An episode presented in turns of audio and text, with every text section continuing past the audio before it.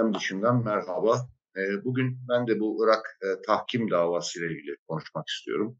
Biliyorsunuz bu konuda epey e, yorumlar yapıldı, e, yazılar çıktı. Ben de aslında bunun üzerine bugün yazmıştım. Fakat biraz daha belki teknik ve politik boyutların birbirinden ayrı değerlendirilmesinde fayda olduğunu düşünüyorum. Birincisi teknik yönden bakıldığında evet 2013 yılında açılan bir dava var Irak tarafından e, Türkiye'ye. Bu da boru hattıyla ilgili. Biliyorsunuz boru hatları 77'de 73'te imzalanıyor e, anlaşması. 77'de ilki, 70 e, 87'de 10 yıl sonra da ikiz e, ikizi e, devreye alınıyor e, ve e, Kerkük petrollerini e, Ceyhan'a kadar getirip oradan küresel pazarlara işte depolanıp e, arzında e, önemli bir hat. E, Türkiye açısından da çok ciddi bir e, bir e, işte tedarik kaynağı e, ham petrol açısından. Tabii daha sonra e, 2003 yılında Irak ABD müdahalesinin ardından Irak Kürdistan bölgesi e, e, kuruluyor. E, işte Irak bir federasyona dönüşüyor, anayasa yapıyor. Referandumda bunu kabul ediyor. Bir federe bölge oluşuyor. Bu federe bölgede Irak Kürdistan bölgesi. O federe bölgenin iç e, hudutları e, belli değil. E, ama e, Türkiye'nin sınırı da dolayısıyla tam olarak Irak Kürdistan bölgesinin sınırlarıyla örtüşmüş oluyor. E, bu Kürdistan bölgesinin e, bölgesel başkenti de Erbil. Şimdi bunlarla e, ve Erbil Başkonsolosluğu açılıyor. İşte biliyorsunuz ben de orada ilk başkonsolos olarak görev yaptım 2010'dan itibaren. E, ama o aradan geçen dönemde tabii e, Irak Kürdistan bölgesi kendi e, bölgesindeki petrol sahalarını da değerlendirmeye başlıyor. Aslında bu bölge e, Kerkük ve daha güneydeki Basra'daki sahalar gibi hatta Musul'un da biraz daha batısındaki birkaç saha gibi e, çok zengin değil. Küresel ölçekte bir e, o zenginlikte yani dev şirketlerin iştahını kabartacak ölçekte bir kaynak olmadığı da anlaşıldı. Tersten bakarsak buna bir ara yorum yapalım. Bunun böyle olması da iyi.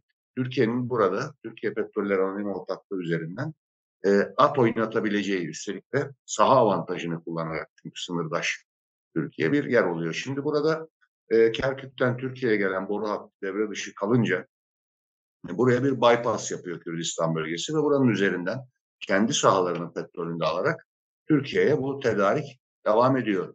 2013 yılında aslında mesele Erbil ile Bağdat arasında bu anlamda Enerji Bakanlığı'nın, Enerji Tabi Kaynaklar Bakanlığı'nın açıklaması yanlış değil.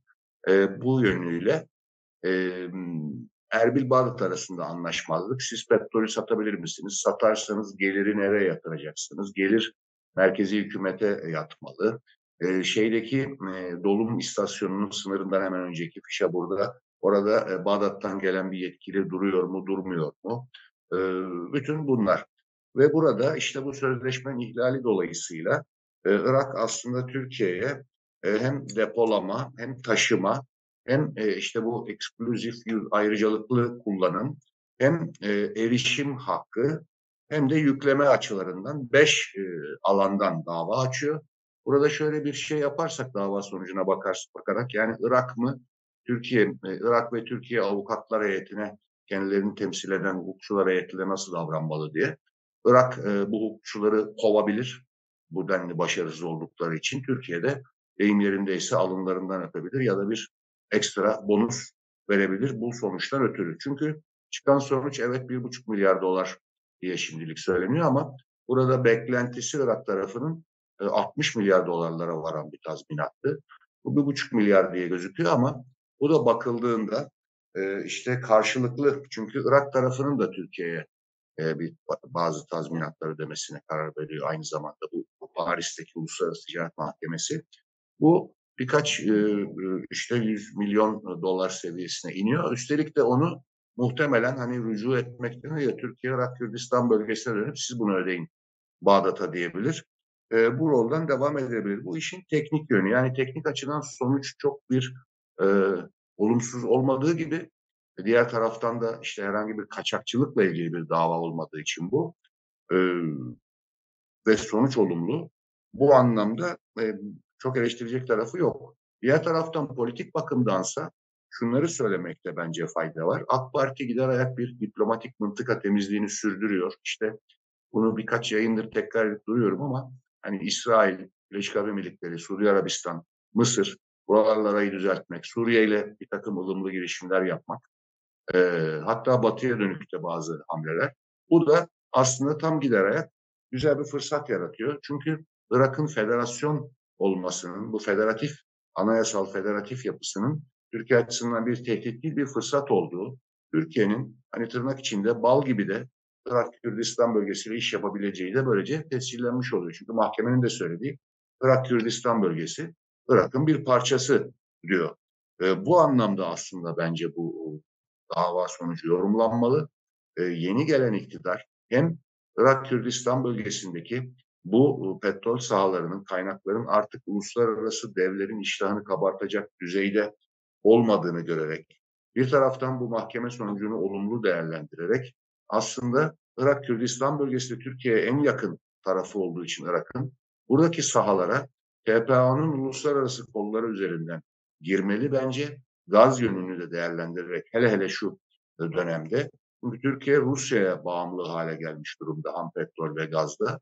Bu boru hattını bir yandan kullanırken bir yandan yapay tercihlere yani Bağdat'la Erbil arasındaki bir tercihe zorlanmamalı. Tam aksine federasyon, federatif yapısı içinde Irak'ın bütün bu zenginliğini Kerkük dahil ve başta Türkiye üzerinden küresel pazarlara arzı hatta Basra'ya kadar bu uzatılarak belki oradan da arzı ve bu yönüyle de adını koymadan İran'ın Bağdat'taki etkisini dengeleyici bir e, konum olabilir. Çünkü Irak Türkiye açısından her zaman ayrıcalıklı bir pazar. Petrol zengini ve su fakiri bir ülke. Biz de petrol gaz fakiri ama su zengini bir ülkeyiz.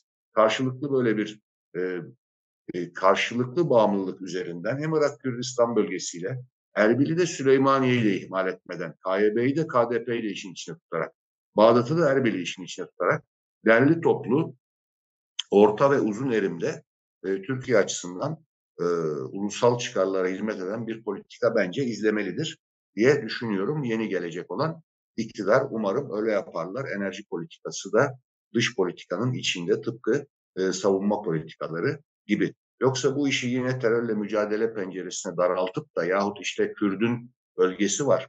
Aman işte Kürdistan bölgesi varsa bu Türkiye'yi böler gibi bir dar e, pencereden yaklaşılırsa aslında bu e, tehditten fırsata dönüşen durum AK Parti'nin diplomatik mıntıka temizliğiyle benim deyimimle e, bu durumda, bu fırsatta e, kaçırılmış olur diye korkarım. Bugünlük benden bu kadar. Haftaya çarşamba yeniden görüşmek üzere. Hoşçakalın.